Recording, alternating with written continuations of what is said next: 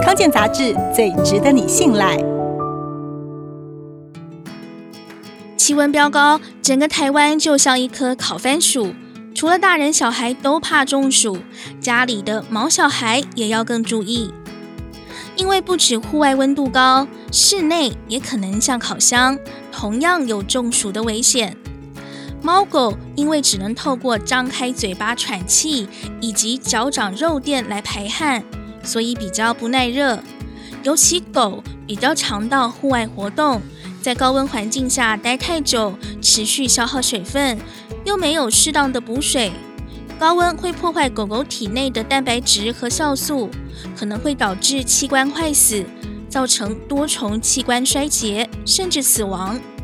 其中又以法国斗牛犬、西施、巴哥等短吻犬，因为上呼吸道比较狭窄，因此排热功能差，更容易中暑。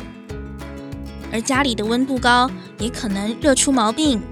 最危险的室内环境就是铁皮屋、顶楼加盖。有些人也会把猫狗放在没有办法遮阳的阳台，或是局限在固定空间里。让它们没有办法自己寻找阴凉处来躲避，这非常的危险。如果室内比较闷热，最方便的方法就是开冷气机，或是加强通风系统，让室内的温度维持在二十六到二十七度 C，并且保持水盆里有充足的饮水。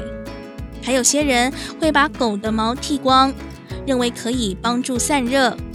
但实际上，狗的毛发能隔热、保护皮肤、抵抗紫外线，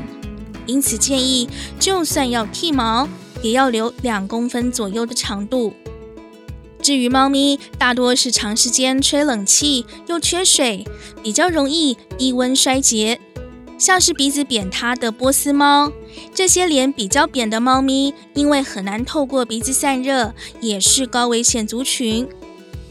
除了注意不要让它们处于高温，也要观察每天的饮水量。每公斤体重大约就要三十到五十毫升的水，